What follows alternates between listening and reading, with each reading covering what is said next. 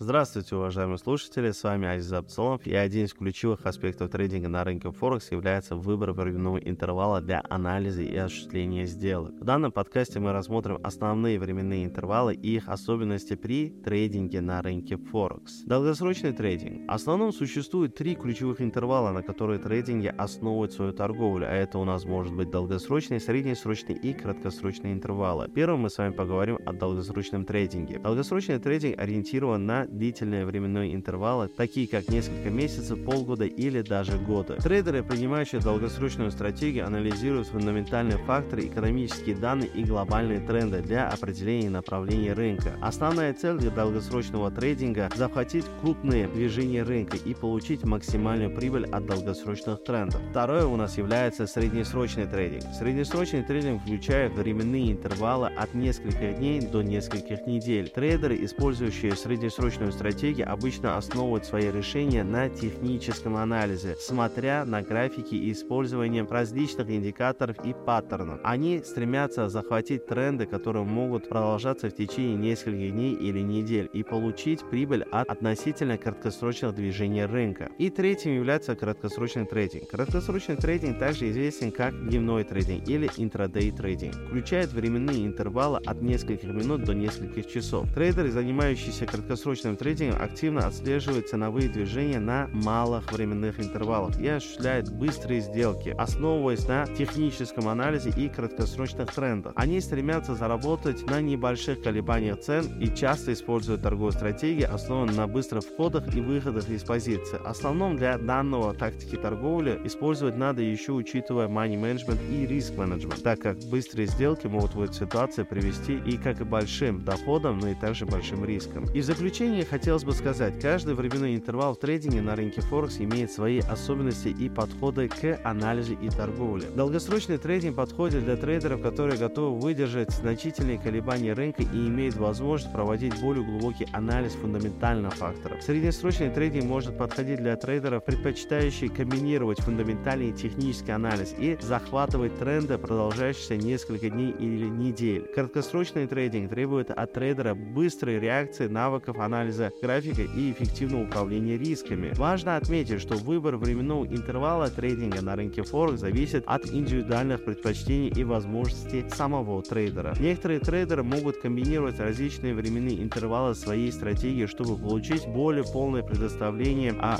рынке и увеличить свои шансы на успех. Но это лучше делать на разных депозитах, на разных торговых счетах. В конечном итоге, независимо от выбора временного интервала, успешный трейдинг на рынке Форекс требует постоянного постоянного обучения, разработка торговой стратегии и дисциплины в исполнении сделок. Поэтому обращайте на это больше внимания и не забывайте об этом. Всегда держите около себя дневник трейдера и всегда фиксируйте ваши пробы и ошибки там и работайте над ними. На этом мы с вами завершаем. Спасибо, что послушали данный подкаст. Всем спасибо. До свидания.